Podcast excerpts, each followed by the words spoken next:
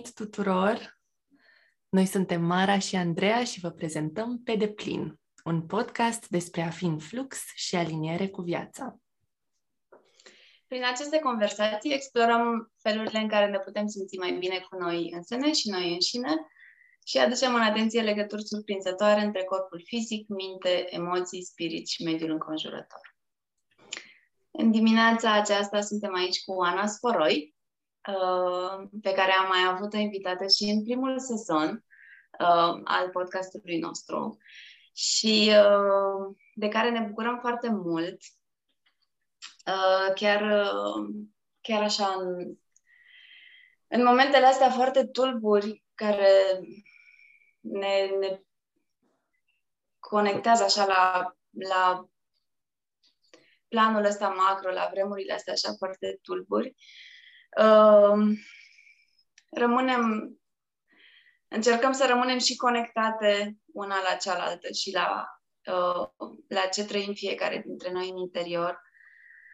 Uh, și o să vă spun câteva cuvinte despre Oana. Oana împletește armonios exper- experiența de a susține spații vindecătoare pentru femei.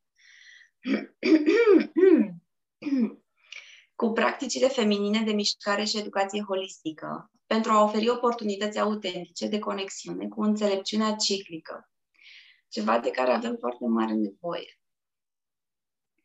Rădăcinile de inițiere se regăsesc în studiul kinetoterapiei, urmate de studiul de diferite discipline de mișcare conștientă.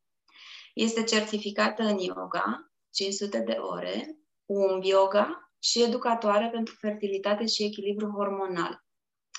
O găsești pe pagina Pelvic Roots, unde contribuie cu informații care își propun să împuternicească și să ghideze spre înțelepciunea corpului. Mulțumim că ești aici, Oana, și bine ai venit!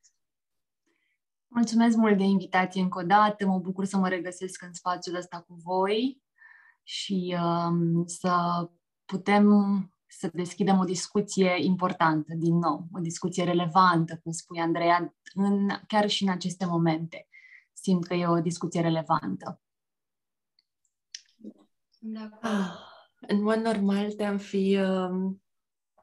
Te-am fi întrebat despre povestea ta, dar am aflat-o deja în primul sezon. Dacă vreți să ascultați, nu mai știu exact ce număr este episodul, dar e în primul sezon și se numește Ciclul menstrual și încă ceva, dar începe... Al cincilea semn vital. Al cincilea semn vital. Bravo, Ana! Mulțumim! Um, și mie, mie mi-a venit ceva așa în cap cu care să începem. Îmi ziceți amândouă dacă vi se pare... prea intens din prima. Aș fi curioasă așa care a fost un momentul din viața ta care a produs o schimbare majoră în relația ta cu spiritualitatea feminină. Da, am reflectat la asta înainte și de fapt am reflectat și în ultimele luni de zile, apropo și de plecarea la cursul de yoga de trei sute de ore, a fost o perioadă de reflecție așa a drumului personal și chiar momentul ăsta care mi-a schimbat traseul, exact cum se schimbă șinele de tren, are legătură cu spiritualitatea feminină foarte mult și cu fața asta feminină a spiritualității, pentru că a fost un moment în care am fost în pelerinaj în Bosnia, într-un sătuc din Bosnia, unde um, există raportate apariții ale Fecioarei Maria. Am fost acolo întâmplător, pentru că aveam o prietenă care mergea constant și se reîntorcea acasă tot timpul schimbată, transformată, cu altă perspectivă și am avut ocazia să merg cu ea într-un an, dar în acel an, în momentul respectiv, eram destul de deconectată de asta, adică plecasem cu ideea că, ok, vizitez Bosnia, văd ceva, mă rog, nu aveam vreo așteptare la vreo schimbare, transformare personală, eram într-un alt punct, așa, mai rațional, mai mental, sau chiar foarte rațional, foarte mental. Însă, în momentul în care am ajuns în acel spațiu, a fost prima oară când am simțit palpabil energia de iubire și când am ajuns acolo, la biserica din acel sat, am plâns, a fost un plâns spontan, fără să-mi creez nicio așteptare din nou. Chiar eram într-un punct în care nu, nu mă gândeam la asta. Am, am avut un plân, o descărcare spontană de emoții și am simțit uh, o energie de iubire care mă ia în brațe și mi așează mâinile pe umeri. Mm. Și uh, asta, asta a fost... Uh, Toate zilele acelea m-au conectat cu uh, energia Fecioarei Maria și am primit atunci mesajul, mi-am, am aflat atunci că e nevoie să fii receptiv doar ca să asculți, să primești un mesaj, pentru că noi căutăm foarte mult rațional, de multe ori mesajele sau informațiile, însă mi-am dat voie doar să aflu ce primesc, ce informație, ce mesaj, și acela a fost de a readuce oamenii, de a reconecta oamenii cu sufletul lor. Eu până atunci lucrând doar cu corpul, fiind conectată la corp, la uh, ideea de kinetoterapie, de recuperare prin mișcare, tot ce făceam era fizic, fizic, fizic. Și dintr-o dată mesajul a fost de a reconecta oamenii cu sufletul, după care în următorul an mi-am schimbat complet așa viața, m-am mutat din București, s-au schimbat lucruri în relațiile personale uh, și am ajuns să predau yoga.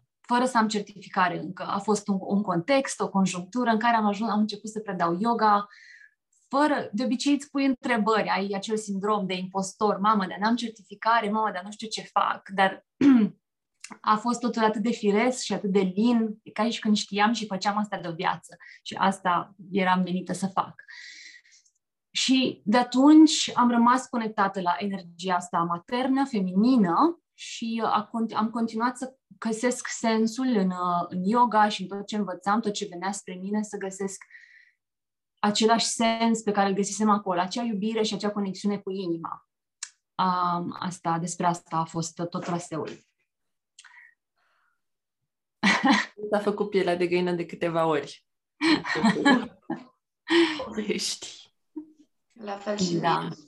Da, sunt multe de povestit despre asta, dar asta e așa pe scurt, că m-am, m-am conectat cu momentul ăsta și acum am putut să vi-l redau așa, pe scurt, dar uh, sunt acolo multe de... de conect, mă conectez cu multe amintiri din acel moment. Cum, cum se numește acest loc în care ai fost? Medjugorje. E un sătuc, efectiv, uh, înconjurat de dealuri, adică un sătuc care... era sărac și a fost loc al, unor, al unui genocid de-a lungul istoriei, adică, în general, locurile astea care au, au fost martore ale unor suferințe enorme ale oamenilor, în special a fost chiar genocid de femei și copii în acel loc. Um, și, uh, da, acolo, practic, niște copii au început să aibă viziuni, uh, să, să vadă, să se conecteze cu Fecioara Maria și să primească mesaje. Bine, e discutat, uh, e discutat subiectul ăsta, dar uh, energia de acolo e, e, e palpabilă. Da, se simte chiar și așa din relatarea ta. Exact. Mm. Exact. Mm-hmm. Am auzit și de Medjugorje acum câțiva ani. O prietenă de-a mea a încercat foarte mult să mă duc acolo, dar eu am opus la fel de multă rezistență și încă n-am ajuns, dar în momentul ăsta din viața mea aș fi mult, mult mai deschis, adică de dreptul doritoare, dar când, mm-hmm. când încerca ea era sunat prea mult pentru mine. Da, înțeleg că așa mă simțeam și eu cumva și de asta nu eram nou. Yeah. Mă duc acolo să vizitez ceva nou. Doar atât. Da. da. Mulțumim pentru împărtășirea. Asta a fost. Um, cu drag. Andreea? Sunt, sunt un pic impresionată și cu așa simt un pic... Um, nu zice chiar pierdut așa, dar mă simt simt că parcă aș vrea să simt să fie un un, un, un spațiu mai uh, mai lung mai lung în care pur și simplu să, să simt asta. um, O, o să o las să, să ruleze în timp ce continui conversația. să mă străduiesc, de fapt. Um, da.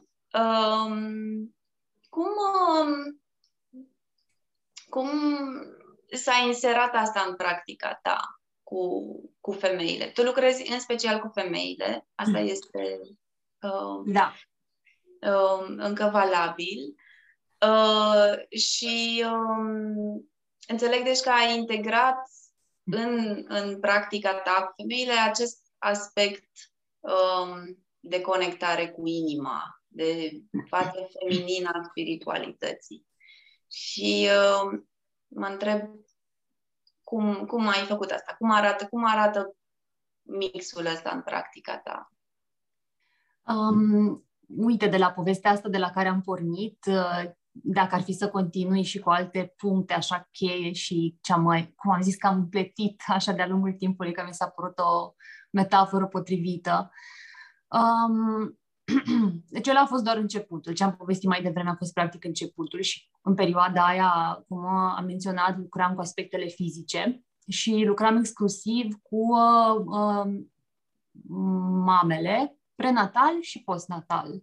Și sunt exact aceste perioade de tranziție ale femeilor atât de puternice. Erau lucruri pe care nu știam să pun degetul, nu știam să le descriu în acel moment, le observam, dar nu reușeam să explic în cuvinte ce vedeam eu, la ce eram martoră, la aceste treceri. Le vedeam, aveam ocazia să le cunosc pe mame, să lucrez cu ele în sarcină și apoi să le văd și postpartum și să lucrez în contextul ăla de mamă și bebeluș. Și vedeam o transformare nou palpabilă a femeii, o altă femeie, o altă identitate, um, un alt context. Și oricât aș fi, um, adică concentrându-mă pe partea fizică, de conexiune cu corpul lor, că asta era focusul, îmi dădeam seama treptat că ceva îmi lipsește sau că ceva oricum se întâmplă în momentul în care conectez un om cu respirația, atunci nu predam yoga.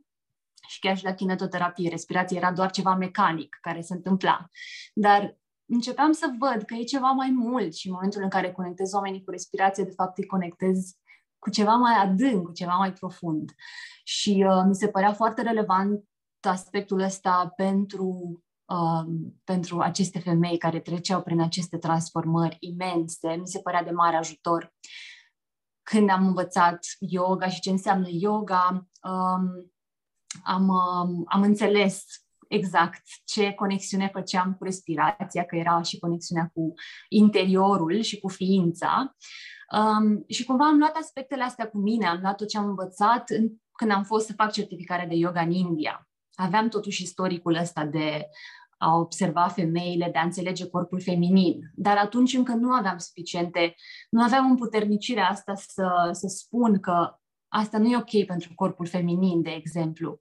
Și deși am fost la o școală ok, care nu era... Um, n-am vrut să aleg o școală tradițională, am avut cumva intuitiv uh, teama de rigiditate sau um, senzația că tradițional înseamnă rigid, am avut așa intuitiv mesajul ăsta, așa că m-am dus către o școală cu abordare modernă, care avea și um, ținea cont de o parte terapeutică, care îngloba și profesori indigeni din India și profesoare și cumva un context așa, global.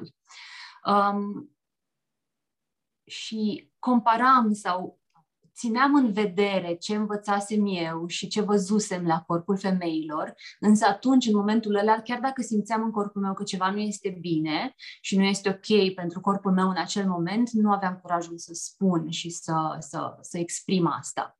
Însă am continuat așa să reflectez asupra acestor lucruri, ce înseamnă totuși să faci yoga în corp de femeie. Pentru că, aflând mai târziu că yoga, foarte mult, adică în istorie, dacă urmărești istoria tradițională, a fost creată de bărbați pentru bărbați și transmisă foarte mult timp prin bărbați, femeile fiind excluse din practicile spirituale um, și mai ales practica de yoga nu era încurajată. Um, așa că îmi, vrea, îmi doream să înțeleg totuși corpul femeii este atât de diferit, corpul feminin, fiziologia, tot anatomic. Ce este totuși relevant? Ce este cu adevărat de ajutor. Um, și în, în practică, în timp, am tot înțeles, am tot căutat, cumva am tot căutat răspunsuri, căutam răspunsuri în orice învățam nou, în orice carte, în orice uh, nou curs. Vreau să înțeleg, să creez un context în care să înțeleg. Și um, contextul în care am înțeles prima oară cartea și femeia care mi-a luminat mintea a fost Uma Dinsmore-Tuli, prin cartea Yoni Shakti, care este o Biblie pentru mine. E citită, e citit acolo cu tot ce se poate, subliniată. Și am înțeles, a fost, oh my God, asta este! Adică am înțeles că în istoria asta de yoga um, femeile n-au avut o voce neapărat de-a lungul timpului și că, de fapt, femeile trec printr-o yoga naturală prin simplul fapt că corpul lor are o ciclicitate, că are niște etape esențiale prin care trece de la prima sângerare menstruală până la menopauză și că um, însăși această ciclicitate este ghidul nostru spiritual. Și înve- um, am învățat că dacă ar fi să săpăm altfel în istorie și să găsim, găsim alte perspective și găsim și acele voci feminine care de-a lungul timpului au cam fost îngropate și au fost uitate și au fost arse uh, în istorie.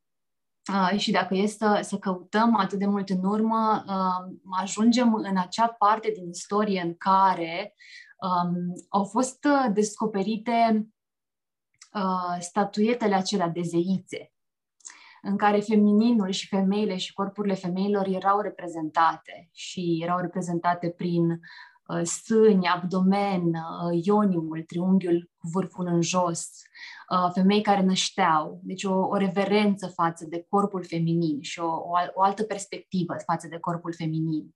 Mm. Și în momentul ăla a fost așa, ca o ciocnire între ce învățam în yoga, ce era acolo predat, ca materie pentru yoga și ce descopeream, descopeream eu uh, din altă perspectivă, de womb yoga, de yoga feminină. Și a fost un clash, efectiv, uh, un clash în care încercam să le fac pe amândouă, dar încă nu reușeam, predam yoga așa cum învățasem, încă nu îndrăzneam nici eu să spun într-o clasă în care aveam majoritatea femei, dacă sunteți la menstruație, faceți lucrurile altfel. Încă nu îndrăzneam, adică a luat ceva timp să îndrăznesc, să adaptez ceea ce învățasem. Uh, nu mă simțeam încă împuternicită. Um, am continuat să citesc și perioada aia de lockdown, de pandemie, care a fost poate pentru toți un moment așa de oprire din ce făceam, am avut timp să reflectăm. A fost un moment în care am acordat mai multă atenție către aceste aspecte și am vrut să le înțeleg și să le pun cap la cap încât să aibă sens. Și atunci a fost un alt moment în care am citit, apropo că povesteam, vorbeam cu Mara despre Mary Magdalene Revealed, despre Wild Mercy, poate lăsăm cărțile astea la final, da. Au fost cărți ca, în care în sfârșit m-am simțit înțeleasă, mi-am simțit experiențele înțelese um, și faptul că am înțeles într-un final ceea ce intuiam și simțeam în propria experiență de meditație, de practică, că femininul ne învață foarte mult că um, experiența este corporală, că nu avem nevoie, era uh, clash-ul ăsta între nevoia să îți uh, să ieși din corp, să-ți lași corpul în urmă, pentru că nu e acolo experiența spirituală și să, să te duci în alt plan, uh, pe când mi-a fost validată și confirmat faptul că pentru femei, experiența este în corp, este în interior și uh, este tocmai în, în aceste aspecte organice, în, uh, menar, în prima sângerare. E o experiență spirituală, adică și e în corp, e încorporată, um, sarcina, tot ce se întâmplă în pântec, ciclul, sarcina, nașterea și toate aspectele legate de pântec.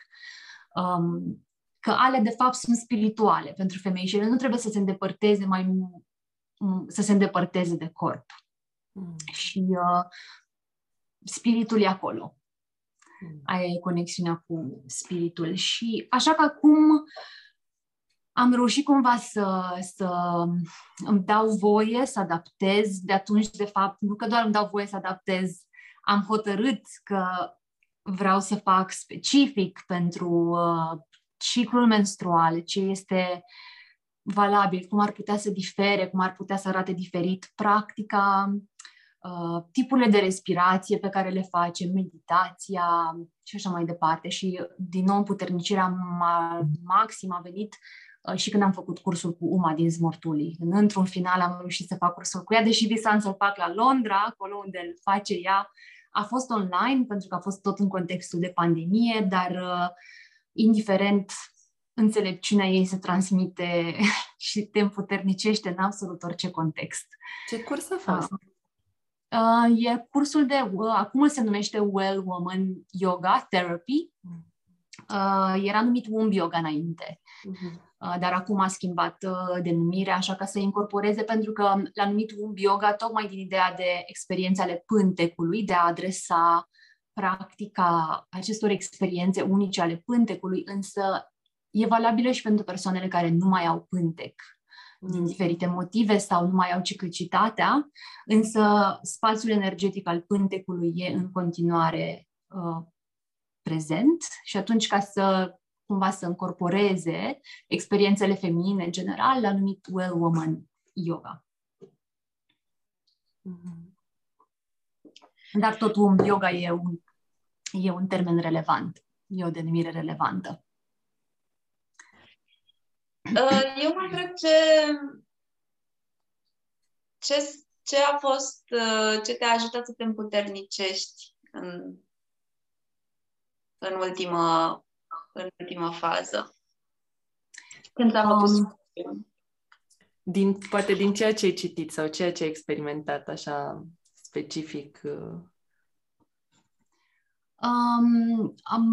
Cel mai mult, pe lângă validarea asta pe care o oferă, pe care o regăsești în mai multe surse, din mai multe surse, cum ar fi cărți sau dintr-un curs, cum a fost informația asta transmisă cu încredere de către da, o profesoară care face asta, a fost foarte mult practica. Adică am început să descoper pentru mine ce este ok. Um, dacă n-aș avea validarea asta a practicii personale, chiar nu aș simți, oricât ar fi validarea de informare corectă. Fără practica personală e cea care te aliniază și poți să transmiți o informație cu siguranță din inimă, apropo, adică e conectezi inima, conectezi raționalul cu inima și cu pântecul. Toată linia asta așa și din, din alinierea asta, din ceea ce experimentezi tu ca femeie, Um, și în același timp regăsești și la celelalte femei, aia a fost împuternicirea reală, din asta predau cel mai mult. Și de asta sunt recunoscătoare foarte mult pentru momentele astea de cum, cum e și acum și în ultimul timp m-am simțit așa în ceață, într-o zonă de necunoscut, dar e o zonă de necunoscut despre care uh, am tot vorbit și eu și în care mă regăsesc ciclic. Și practic acum să am încredere în zona asta de, de necunoscut, adică sunt uh, complet prezentă în aspectele astea și apoi pot să vorbesc altfel despre ele și chiar pot să spun cuiva, ai încredere în acel necunoscut, dacă ar fi doar așa, dintr-o carte, fără validarea asta experienței proprii, n-aș putea să o zic cu atâta putere. Da. Um... Aș reveni așa o secundă la, la titlu și, la, și, și cumva la ce am înțeles din ceea ce ne-ai spus până acum. Uh, ceea ce pare că ai descoperit este că întoarcerea, ca femeie, întoarcerea în corp și onorarea ciclului menstrual și a etapelor prin care trecem în mod ciclic ca femei poate fi o cale spirituală sau este calea spirituală ca femeie. Am înțeles bine? Da. Ok. Uh, și ce am mai adăugat noi în titlu este tranziții și inițieri. Aș vrea să ne, poate să ne vorbești mai mult despre aceste tranziții și inițieri sau de ce, uh, de ce inițieri? Mm-hmm. Um, pentru că uh, chiar dacă sunt niște Um, evenimente fiziologice în, așa în corp um, sunt în același timp um, conectate cu toată dimensiunea noastră. Um, și fizic, și mental, și emoțional. De fapt, dacă e să ai o practică spirituală, scopul este să regăsești, să-ți unești toate aceste aspecte ale tale și să îți amintești în, în inimă de, de unitate și de esența divină. Um, și... Uh, de ce inima revine, rămâne acolo în, în centru, așa ca, ca și idee, dar um,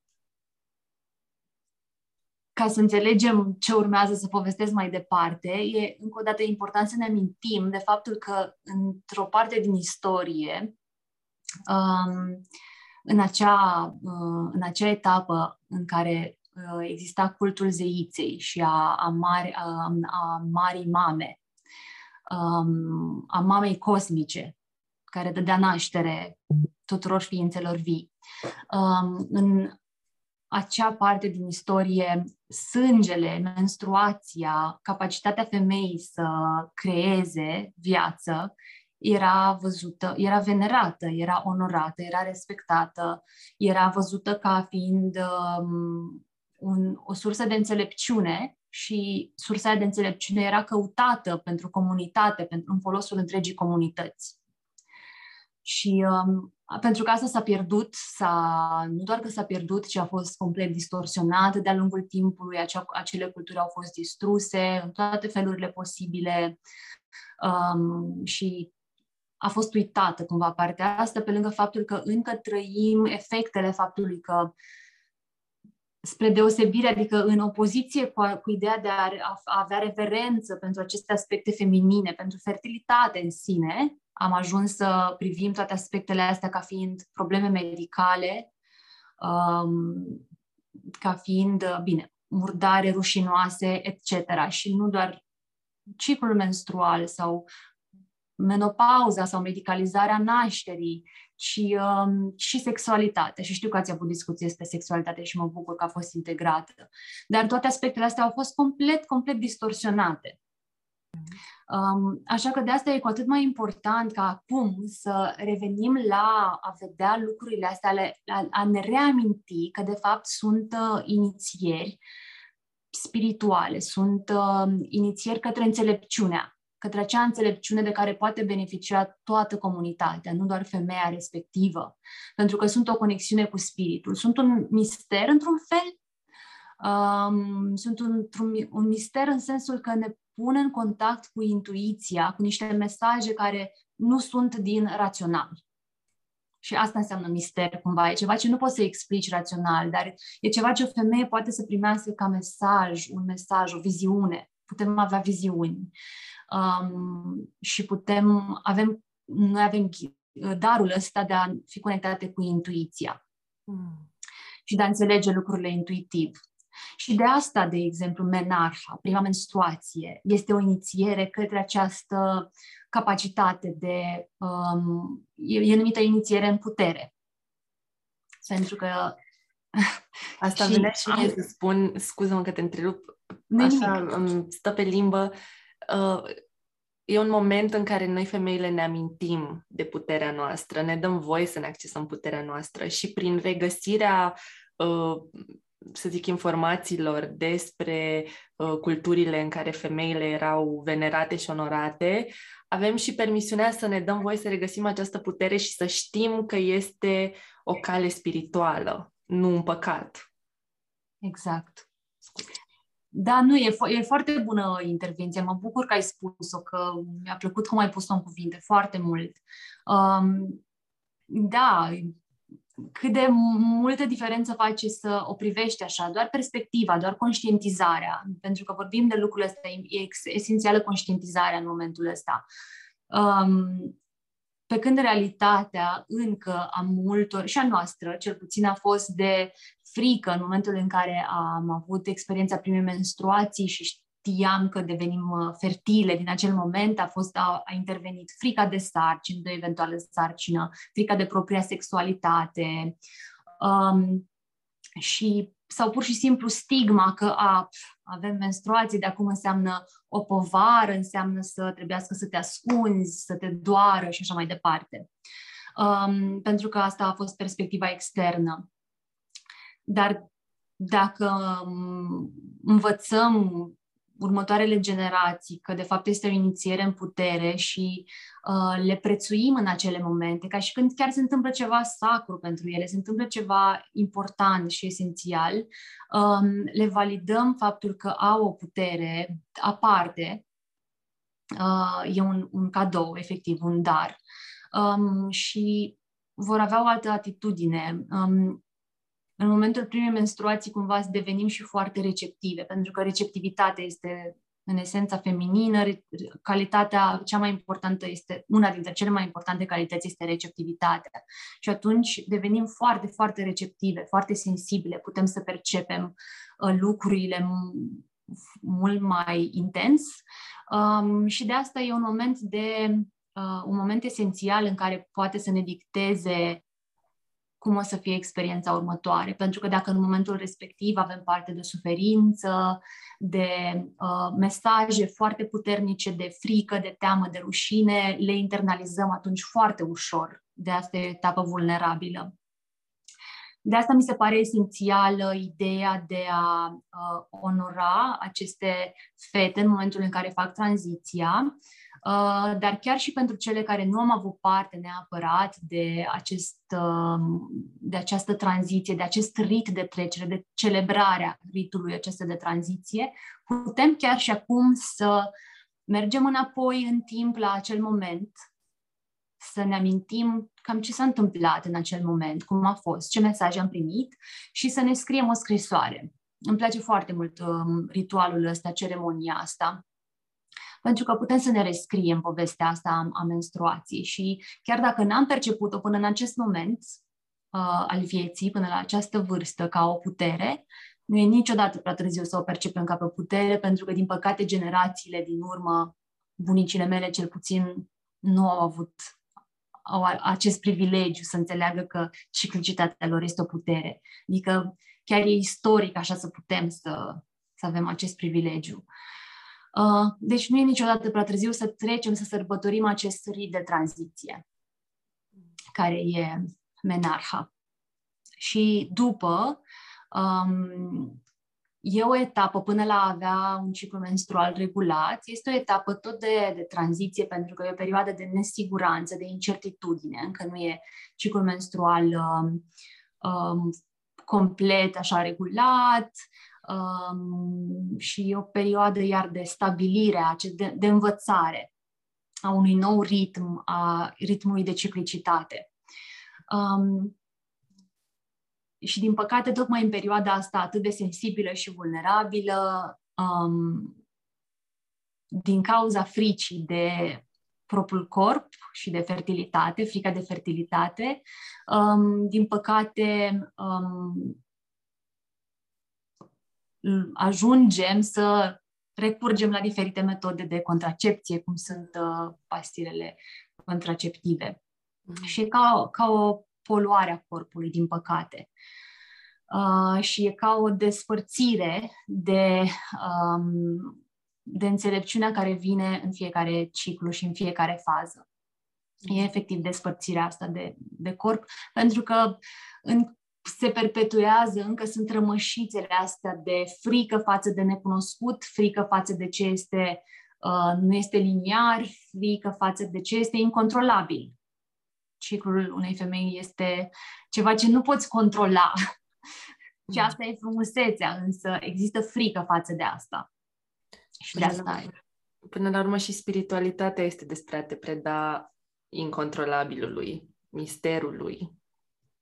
Mm-hmm, exact, exact. De asta poate să devină ghid spiritual, ciclul menstrual, pentru că asta te, te învață să, să stai cu faza în care ești, să descoperi ce ai de învățat din acea fază și să, uh, să te lași conectată cu ghidarea care vine din fiecare fază. Cum spui tu, predarea. Predarea e o altă calitate, așa, feminină, care poate fi cultivată, pentru că putem să nu avem din diferite frici, traume, experiențe. Um, da, aceasta e inițierea în, în puterea asta. După care toți anii de ciclicitate sunt ocazia noastră să, să învățăm despre noi, să învățăm despre lume, să învățăm și să, să, să fim canale pentru alte persoane de a se conecta cu spiritul. Uh, tocmai prin uh, această înțelepciune care vine prin corp. Um, fiecare ciclu menstrual, într-un fel, ne pregătește și pentru um, etapa de uh, tranziție către um, zona aia de arhetipul mamei. Mm. Asta ar ne fi pregătește... o nouă inițiere? Da, da, asta ar fi o nouă inițiere um, care are loc prin uh, naștere. Poate să fie varianta de uh, naștere în sensul de uh, a unui proiect, a unei idei. Deci întotdeauna ceea ce creează, ceea ce creăm poate să aibă și forma asta, e important să ne amintim, sau forma fizică a unei noi vieți. Uh, dar acolo e o tranziție în care identitatea se schimbă foarte mult, se schimbă complet identitatea um, și de asta, dacă mergem în acea etapă cu înțelepciunea câștigată în fiecare ciclu menstrual pe care îl experimentăm, descoperim că ajungem în, în zona aia pregătite, cu niște arme, cu instrumente la îndemână. Și când spun arme, nu mă refer la ceva, uh, mă refer tot la ceva de a crea, pentru a crea pace, pentru a tăia ca um, zeița Kali, da? Tăia prin valul de iluzie, a, a, distru, a de, reuși să vedem dincolo de ego. Um, și ajungem cu instrumente care ne sunt de real ajutor um, în momentul în care facem tranziția asta și, în primul rând, acceptarea de a avea o altă identitate. Mm. Dacă, mă, dacă trăim foarte conștient prin fiecare ciclu, e o acceptare mult mai lentă, mult mai, nu lentă, mult mai ușoară, care vine așa, natural. Mm. Pentru că deja am acceptat asta în fiecare lună, nu? Exact, exact. Avem uh, o înțelepciune pe care am, uh, am integrat-o în fiecare lună. Mm. Și... Um, asta știu că am discutat în primul episod, așa, despre înțelepciunea ciclică, așa că um, acolo se regăsesc în mare informații despre asta, dar uh, simplul fapt că um, pântecul nostru trece prin, uh, prin ciclicitatea asta ne conectează cu, um, cu spiritul uh, prin conexiunea la, la pântec. Ajungem și la, și la aspectul ăsta, adică și inima, oricum inima și pântecul sunt conectate. În, în medicina chineză există canalul de conexiune între inimă și pântec. În, dacă e să ne uităm la experiența unică a femeilor de orgasm, de energie sexuală, iar revenim la conexiunea inimă-pântec, există canale de energie în care se au loc modificări în momentul, inclusiv în momentul orgasmului feminin. Uh, apropo de conexiunea și sâni și uh, uter, adică sunt le- conectate și cervix. Um, da.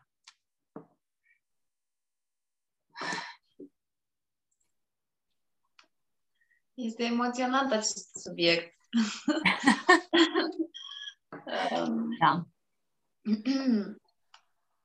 Um, eu mă întorc un pic la um, spiritualitate, așa, și la această față feminină a spiritualității.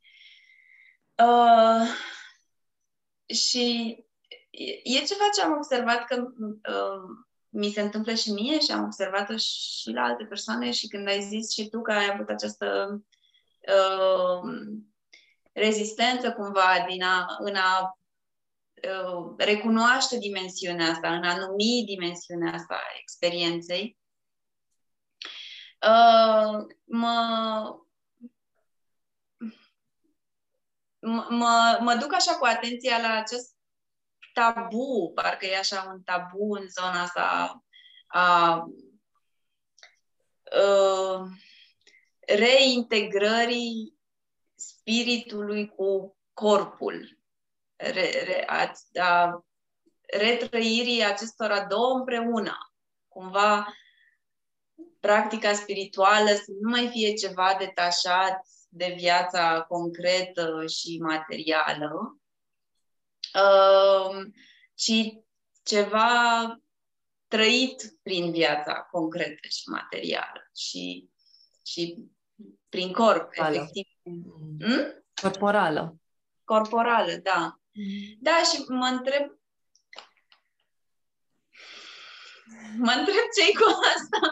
Adică înțeleg și are desigur foarte mult sens din perspectiva asta culturală, că asta a fost uh, și istorică, asta a fost metoda de dezîmputernicire cumva, de separarea acestora două uh, și uh, uh, izolarea spiritualității doar către cei care sunt aleși sau cei care sunt uh, bărbați.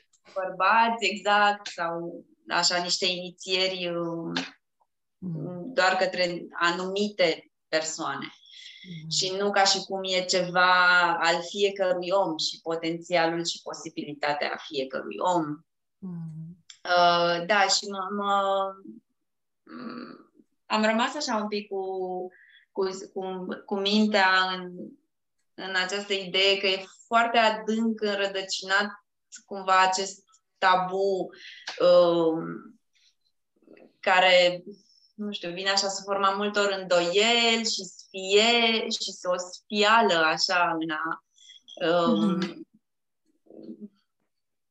vorbi poate mai deschis despre asta sau mai integrat așa ca uh, da. da. Înțeleg, înțeleg perfect. Pentru că raționalul a fost atât de validat, atât de mult timp și experiența de transcendență a fost validată la fel atât de mult timp, um, dar e atât de simplu că, de fapt, corpul femeii ne amintește de pământ, de mama pământ și uh, ne reamintește tocmai de ce, de um, ceva ce acum este um, asediat, ceva ce este acum Afect, foarte afectat, adică mama pământ așa ca uh, energie, ca și uh, entitate, a fost dată uitării, neesențială, neimportantă. Și uh, pentru, pentru noi este, da, este simplu să ne reamintim că corpul nostru reflectă toate ritmurile astea cosmice. Fără să fie nevoie, asta e ideea, e într-adevăr nevoie poate de împuternicire, dar fără să fie nevoie să facem neapărat niște practici spirituale, um, corpul feminin este direct conectat. Asta este cadoul, din nou, cadoul nostru, să reflectăm ritmul cosmic al lunii, să reflectăm sezoanele naturii. Mm. Și nu trebuie să mergem mai departe de corpul nostru ca să um, oferim înțelepciunea asta, ca să o reamintim și să o refolosim pentru binele uh, întregului. Um, și asta e, asta e foarte important, să avem încredere în, în, în lucrurile astea. Și apropo de um, Womb Yoga și ce am învățat de la Uma Dinsmore-Tuli, um, ea spune că, și nu doar ea, dar spune că um, yoga a fost de fapt ceva ce a fost creat de bărbați tocmai ca să poată să aibă aceleași experiențe uh, cosmice pe care le au femeile într-un mod natural. Și că noi avem spontan și natural um, aceste ocazii de conexiune directă, cum e nașterea, poate cel mai bun exemplu de um, a fi între, din direct contact acolo cu spiritul în momentul în care se produce, în momentul în care are loc nașterea.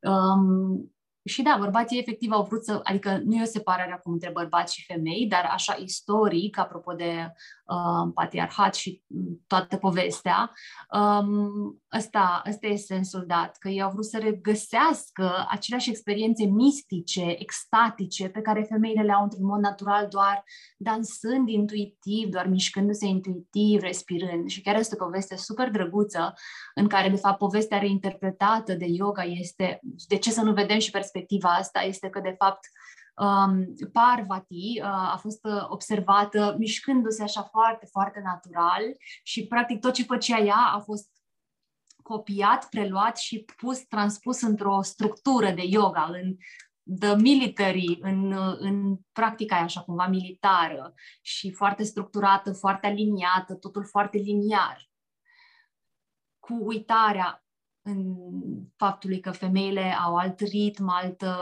conexiune directă cu intuiția.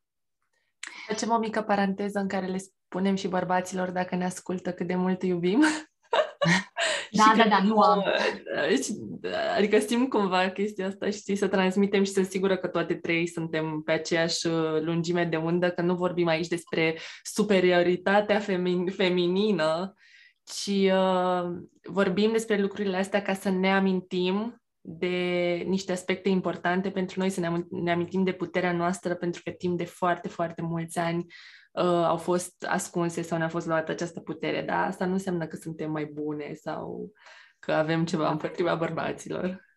Păi, dimpotrivă, femininul, înțelepciunea feminină integrează masculinul, sunt împreună constant, sunt într-o spirală și când spun separarea asta, bărbați-femei, clar că mă refer mai mult la, la paradigma uh, acelui masculin toxic sau a patriarhatului, nu mă refer la bărbați în sensul că bărbații sunt și femeile sunt. Uh-huh. Uh, și în plus de asta, apropo, femininul și spiritualitatea în special, uh, mi se Este, ar trebui să includă, să fie intersecțională, să includă tot ce este între și nu este definit de acest spectru de gen binar.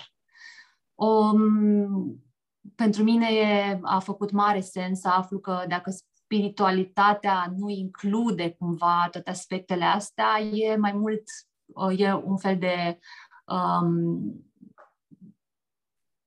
oppression? Cum se traduce oppression? Oprimare. Da, oprimare. Adică e, e același lucru care au fost făcut asupra popoarelor indigene de-a lungul timpului, e fix același lucru și nu e de bărbați-femei, mm. ci ține efectiv de o paradigmă care nu a fost uh, sănătoasă. Și apropo de asta, chiar și asta are o ciclicitate cumva, adică uh, acum revenim spre zona aia de unde am plecat, tocmai pentru că ne reamintim și este acel val, acest val pe care îl numim The Rising of the Feminine. Um, pendulul revine sau ciclul, cercul revine la asta. Ajungem înapoi din nou spre înțelepciunea feminină, aspectele pe care le putem învăța din, din feminin. Mm-hmm. Și din experiențele organice, din experiențele fiziologice. Mm-hmm. Care reflectă, de fapt, nu? Experiențele fizi- fiziologice care reflectă o înțelegere sau o dimensiune spirituală a vieții. Sunt, uh, sunt împreună. Da, sunt manifestare uh, a macrocosmosului în microcosmos, exact cum ai zis tu. Sunt manifestare directă. Da. Uh, trebuie doar să vă anunț, eu mi-asum partea asta cu structura, că suntem... Foarte aproape bine. De ora pe care ne-am propus-o și de asta doar așa să știți pe unde suntem și dacă vreți să terminăm partea de tranziții, putem să facem asta, dacă nu putem să continuăm pe unde am ajuns, doar... Da, da, da, continuăm partea de tranziție. E bun reminder că nu m-am uitat la ceas, adevărul că discuția asta poate fi purtată multe ore, da. Perspectiva mai multor femei și poate fi sub forma unui cerc. Mm. Structură care, apropo, mi se pare esențială și vă povesteam că uh, mi s-a părut așa o diferență să merg la cursuri de yoga în care clasa este dispusă sub forma unui cerc, așa se predă și Womb Yoga, de fapt, tocmai pentru a um, scoate ideea de ierarhie în spiritualitate.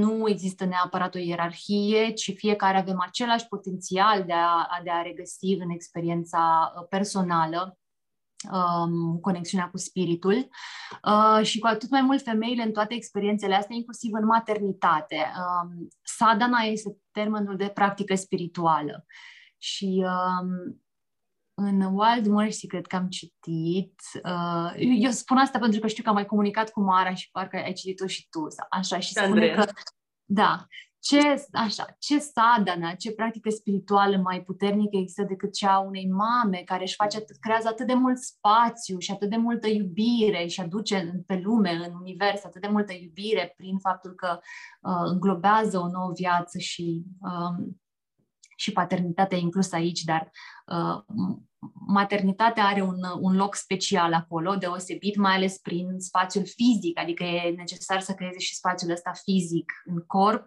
și în inimă și uh, asta e o practică spirituală încorporată.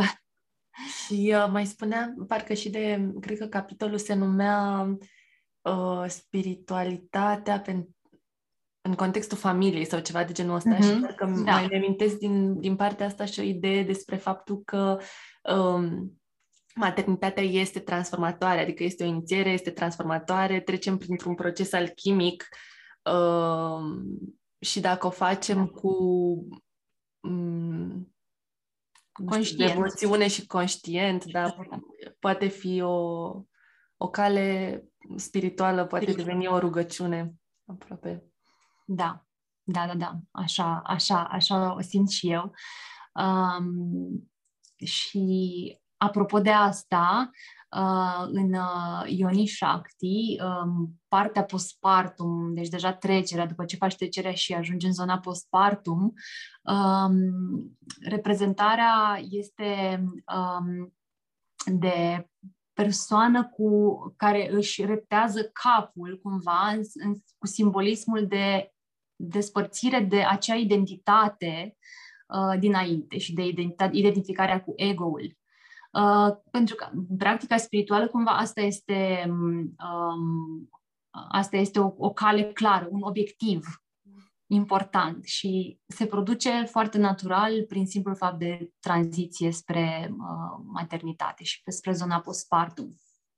Și apropo de asta, în experiența feminină, aș vrea mult să menționez în discuția asta alte experiențe ale pântecului care nu sunt atât de validate și care au ajuns să fie um, ascunse, medicalizate, să fie așa sub val de, sub un văl de, de secret, um, neimportant. Astea sunt experiențele pântecului ca, de exemplu, pierderile de sarcină sau uh, o naștere a unui uh, făt mort. Uh, și sunt, uh, sunt greu de discutat, de accesat, însă sunt important de adus la lumină pentru că ajungem să fim uh, izolate în experiența asta uh, și așa suntem, uh, chiar și în maternitate suntem izolate, din păcate, și uh, depresia postpartum încă e o realitate foarte vie, uh, dar cu atât mai mult cu cât nu este, nu-ți comunică nimeni că, ok, tu dacă ai pierdut o sarcină, tot postpartum ești. Tot același, adică ai fluctuații de hormonale, corpul tău a trecut prin niște modificări, ai nevoie de suport, ai nevoie de vindecare um, emoțională, mentală, fizică, energetică, s-au întâmplat niște lucruri în corp și toate dimensiunile ar trebui abordate și um, tocmai pentru că nu se vorbește despre asta, ajungem să băgăm asta sub preș, să fie ceva, un, un secret ascuns. Și sunt experiențe importante de discutat pentru că sunt foarte, foarte, de fapt, sunt foarte frecvente. Uh, pierderile de sarcină sunt undeva la cincisprezece douăzeci la sută dintre sarcinile formate, se produc foarte frecvent și uh, pentru că vedem doar partea asta de monedă pozitivă reprezentată, asta și în maternitate, o vedem pe aia pozitivă în general și postpartum, o vedem pe cea pozitivă. În general, vedem mai mult părțile pozitive și în ciclul nostru menstrual vorbim mai mult când suntem bine și așa mai departe. Și atunci nu ne simțim reprezentate sau nu simțim validați să vorbim despre partea aia negativă. Însă femininul ne învață să integrăm, să fim, ne învață holi, ideea de holistic, ne învață să integrăm ambele, ambele părți ale monedei. Um, și... De asta e important să vorbim și despre aceste experiențe ale pântecului, să fie reprezentate, să vedem. E atât de important când auzim, când aflăm că mai există și o altă persoană care trece prin acea experiență, deși nu ne diminuează suferința și durerea, dar ne ajută cumva să, um, să trecem altfel prin, prin astfel de, de momente. Simplul fapt că vorbim despre ele și că mai sunt și alte persoane care trec, ne împuternicesc să, des- să deschidem discuția și să vorbim deschis despre astfel de lucruri. Și de asta am vrut să menționez cu voi, pentru că nu putem să vorbim doar despre aspectele um, percepute ca bune sau de împuternicire, pentru că sunt și aceste experiențe și uh, sunt, sunt spirituale, clar că ne pune în contact direct, o astfel de experiență ne pune în contact direct și orice pierdere în general, moartea în general, ne pune în contact direct cu spiritul și cu sufletul nostru și suntem acolo în dimensiunea aia în care avem acces la intuiție, la înțelepciune mm. uh, și e tot o experiență organică care ne, ne pune în contact cu asta. Și mm. doar, doar, adică femeile au acest dar pentru că au pântecul care are astfel de experiențe. Um, și e o parte componentă să, să vindecăm și să nu mai vedem lucrurile astea ca pe ceva uh, ce trebuie controlat, medicalizat. La fel nașterea.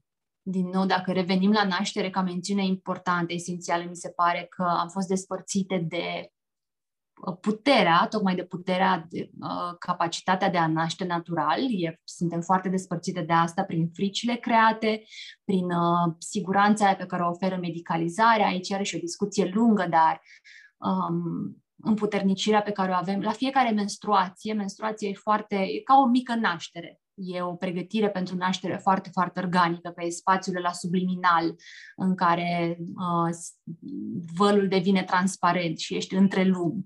Chiar avem ocazie să-l simțim, să fim acolo cu el în fiecare menstruație, dacă ne lăsăm să observăm și să fim prezente cu el. Și atunci la naștere nu ar mai fi atât de frică, pentru că deja avem cicluri întregi, ocazia să experimentăm acel loc și să nu ne fie frică, adică să fim prezente acolo, pur și simplu să fim prezente cu fiecare moment, cu acea predare, cu, acel, cu acea încredere în, în co-creația pe care o avem cu, cu divinul feminin, cu orice înseamnă pentru noi divin și uh, iubirea asta universală. Um, Și am menționat, au fost practic menționate experiențele de menarhă, ciclicitate, sarcină și tot ce se întâmplă în pântec legat de concepție. Sunt mai multe tipuri de experiențe. Postpartum, unde la fel nu este povestit foarte mult. Postpartum e... Um, acum încep, din fericire, să vorbească femeile despre aspectele postpartum pe care nu le vedeam înainte, efectiv ce se întâmplă în primele zile, da? Care e realitatea uh, a primelor zile și care este, adică să ai și perspectiva, ok, e frumos postpartum, e noul copil, e, dar mai e și partea aia în care ai disconforturi fizice, treci prin niște transformări fizice, fiziologice. Uh, multe femei încă nu știu exact ce se întâmplă cu hormonilor după et cetera. Adică e așa, o parte neacoperită, o parte neabordată, lăsată acolo să da. se întâmple. Și înțelepciunea da. uh, există acolo și există tot așa din culturile care obișnuiau să uh, prețuiască mai mult femeia și etapele astea ale ei. Adică putem să, să regăsim mm-hmm. și încep să, să revină la suprafață da. Uh, da, modalitățile prin care de... navigăm perioada postpartum. Da.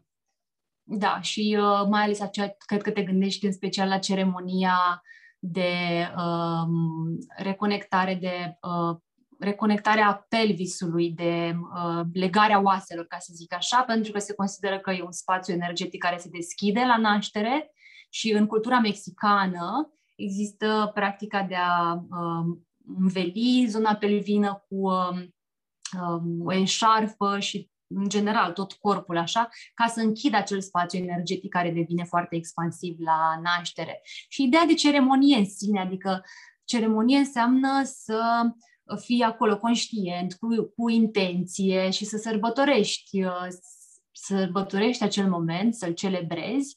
Um, și atunci femeia se simte prețuită și validată și va naviga altfel schimbările și nesiguranța. Le va, le va naviga complet diferit. Asta se întâmplă în continuare și în menopauză, premenopauză și menopauză.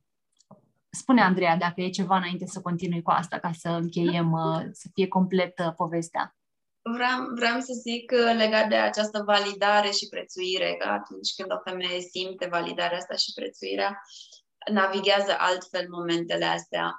Și uh, aș zice că aici este vital uh, masculinul uh, și recunoașterea acestui spațiu. Că nu se poate, de fapt, o, o femeie sau o, o ființă care se identifică cu partea asta feminină mai degrabă uh, n-are cum să trăiască experiențele astea dacă nu are protecția și siguranța de a face asta. Iar asta este ceva care vine din, din esența masculină și împletirea asta între feminin și masculin e, e prezent acolo. Nu, n-ar putea să fie altfel. Are mult sens și așa, într-adevăr, că masculinul susține Uh-huh. susține și e susținător în etapa asta. Mulțumesc de completare că ai adus abordarea asta și perspectiva. Da. Um, dar e mult legat de, mult legat de comunitate și de ce, de revenirea la, la comunitate, care, sincer, sună așa ca o poveste frumoasă încă. Adică încă nu e chiar realitatea, deși, într-adevăr, suntem mai aproape. Dar uh, se, mai, se mai poate îmbunătăți, apropo de susținerea comunității, să, se cre- să fie create cercuri. Oricum, acum n-au, n-au fost ocazii neapărat în ultimii ani, dar sper ca uh, în curând să putem să creăm cercuri în care femeile să fie ascultate. În experiența prenatală, de exemplu, postpartum, dacă ai cercuri în care pot să vină și să fie acceptate experiențele lor și pot să vină și cu bebelușii sau și să povestească și să se întâlnească pur și simplu și să practice împreună orice respirație, mișcare.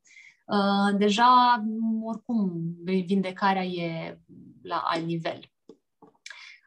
Și în felul ăsta, dacă apucăm să trecem prin toate etapele pe care le-am menționat până acum, conștiente, etapa de premenopauză, gândiți-vă la etapa de premenopauză, de perimenopauză, deci undeva la zece ani înainte să, de ultima, ultima menstruație, e o etapă așa de nesiguranță, cu ciclicitate neregulată. Gândiți-vă la ea ca la toamna asta interioară, ca la perioada premenstruală prelungită așa la zece ani. Dar dacă învățăm că perioada premenstruală nu este doar despre dificultăți, ci de fapt este despre a vedea mai clar lucrurile și cu filtrul adevărului, atunci devine o perioadă în care avem ocazie să ne dăm seama ce lăsăm, ce decidem ce lăsăm în urmă, decidem sau acceptăm ce a fost, aducem acceptare, reflectăm asupra tuturor etapelor de viață prin care am trecut și cum au fost pentru noi și ce luăm în continuare în etapa asta de, um, pe care ar, um, ar trebui să o vedem ca pe înțelepciune, etapa de înțelepciune și de femeie înțeleaptă, nu ca pe ceva finalul lumii, gata, ni s-a terminat viața, nu mai suntem bune de nimic, pentru că um, nu este validată experiența de bătrânețe, înțelepciune, nu e validată cum deloc în, în contextul um, ăsta de în contextul modern, încă nu e foarte validată, însă avem ocazie să ne descoperim ce luăm mai departe, ce, care este înțelepciunea pe care vrem mai departe să o uh, împărtășim. Și femeile din, în perimenopauză sunt uh, terapeuți excelenți, sunt uh, coach excelenți, pentru că nu mai au răbdare să stea cu chestii mici și să te pună așa pe direcția ta foarte clar și um, fără bullshit. Mm. Și um, e, e, e fix perioada în care dacă nu e acel da mare, atunci e nu. Dacă nu e acel da clar rostit, e un nu. Um, și dacă, reuși, dacă reușim să navigăm perioada asta așa de incertitudine cu grația, cu această grație, să găsim grația din această tranziție spre finalul ciclicității,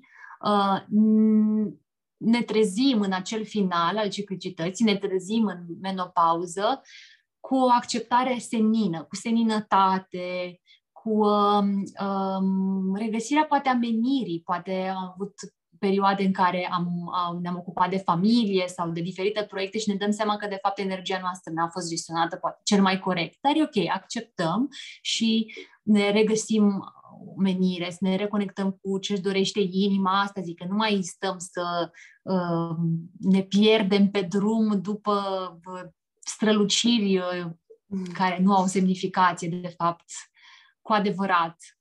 Mm. Și putem să fim o, un far foarte important pentru alte femei în acel moment și e, asta e, e esențial. Adică de asta Uma Dinsmore-Tuli, în momentul în care povestește ceva, e clar acolo ideea, nu există a poate sau nu știu sau e acolo, e... Da. Da. Ah, asta simțim și noi. Am, am, am și scris de curând pentru un interviu despre, am fost întrebate despre bătrânețe și tot așa spuneam că ne lăsăm inspirate de arhetipul ăsta, de crown și mm-hmm. valoarea lui. Într-o lume da. care da, face bătrânețea să pară foarte scary. Mm-hmm. E ca dovadă că, din păcate, vedem persoane externe cu influență că se agață încă de acel aspect validat și vor să-l perpetueze în loc să accepte cu seninătate ce aduce bătrânețea. Adică ele sunt exemple perfecte, din păcate, de, de ce face, um, cum am internalizat Mm-hmm. această frică de bătrânețe. Sunt, din păcate, exemplele concrete. Și cât de mult uh, reduce posibilitatea vieții, cât de mult ne secționează cumva faptul că nu, nu trecem prin toate etapele astea conștient, de fapt. Ne, ne limitează foarte mult. Da. Ah, discuția asta m-a, m-a făcut să mă gândesc la un sezon întreg de podcast pentru fiecare bucățică. E, avem nevoie de câte o oră, nu? Așa este. Da. Chiar așa este. Da. De acord. Da. Mulțumim tare mult, Oana. Ne-ar fi plăcut să mai rămânem aici o vreme. Știu, știu, sunt, sunt, sunt de spus uh, multe, dar sper că ideea așa esențial, parcursul ăsta, traiectoria feminină, uh, să fie percepută cu mai multă uh, înțelegere că este de fapt o putere și că um, ce se întâmplă în corpul nostru poate fi un contact direct uh, cu spiritul, uh, cu misterul, cu experiențele mistice. Acolo sunt și nu e nevoie să le căutăm în altă parte, mai departe, cu timp pentru a asculta. Avem nevoie de timp pentru a asculta mesajele astea, nevoia să acordăm atenție. Nu se întâmplă peste noapte lucrurile astea, dar din momentul în care acordăm atenție conștientă, începem să înțelegem, să aibă sens și în fiecare ciclu să înțelegem despre ce e vorba. Pentru că n-aș fi putut să spun asta așa, cum o spun acum, acum câțiva ani, când nu, ști, nu știam lucrurile astea și nu treceam prin filtrul ăsta experiențele și ce se întâmplă în, în jur. Și apropo de context, Andreea, de care ai spus tu la început și contextul în care suntem, acum cumva vedem tot ce, tot ce am, am citit, ce am înțeles și eu despre paradigma asta de masculin toxic, acum o vedem efectiv în practică. Adică înțelepciunea feminină e din nou care, care aduce pace, iubire și care înseamnă conexiunea cu inima și depărtarea de ego. Acum avem un exemplu atât de... Bine, de fapt e constant în lume conflictul și toxicitatea asta e constantă, e prezentă, chiar dacă, dacă acum e mai aproape de noi, ea e, din păcate, prezentă în lume, dar cu atât e mai important poate să continuăm, să ne continuăm, pentru că abia am început valul ăsta de recuperare a înțelepciunii feminine și e ce putem să facem um, pentru noi, pentru comunitatea apropiată, dar încet, încet, eu cred că poate să ne transforme în, să se transforme în activism. Uh, de fapt, spiritualitatea poate să se transforme clar în activism pentru pământ, pentru comunitățile care sunt marginalizate, uh, comunitățile indigene care în continuare uh, nu sunt respectate. Uh, cred că acolo putem să ajungem odată ce reușim să ne vindecăm de toate... Tot, tot ce am internalizat, apropo, de toate lucrurile astea, ajungem să căpătăm puterea aia în care uh, devenim activiste. Mm. Asta e ceea ce de- vreau să descoper, cum pot să fiu eficientă în, într-un fel în care să ajute și palpabil ce se întâmplă în jurul meu, nu doar uh, pe mine. Mm. Da, întru totul de acord cu ce zici. Uh, și îmi place foarte mult faptul că zici asta, mă bucură. Uh, m- pentru că și eu văd, uh, legă, le, văd foarte clar legătura asta dintre planul individual și planul colectiv și, și cum, desigur, planul colectiv ne influențează pe fiecare dintre noi, dar și invers se întâmplă asta. Conexiunea este cu dublu sens și ce facem fiecare dintre noi, felul în care ne purtăm cu noi, fiecare dintre noi, cu noi însene, unele cu celelalte, unii cu ceilalți, cu natura, to- toate astea au un, un efect de ripple effect, un efect, vibrează mai departe cumva, într-un sens foarte pragmatic, pur și simplu. Prin, da. prin, prin felul în care ne, uh, ne înțelegem unii pe alții. Mm. Și înțelegerea asta uh, nu e că în feminin nu există conflict.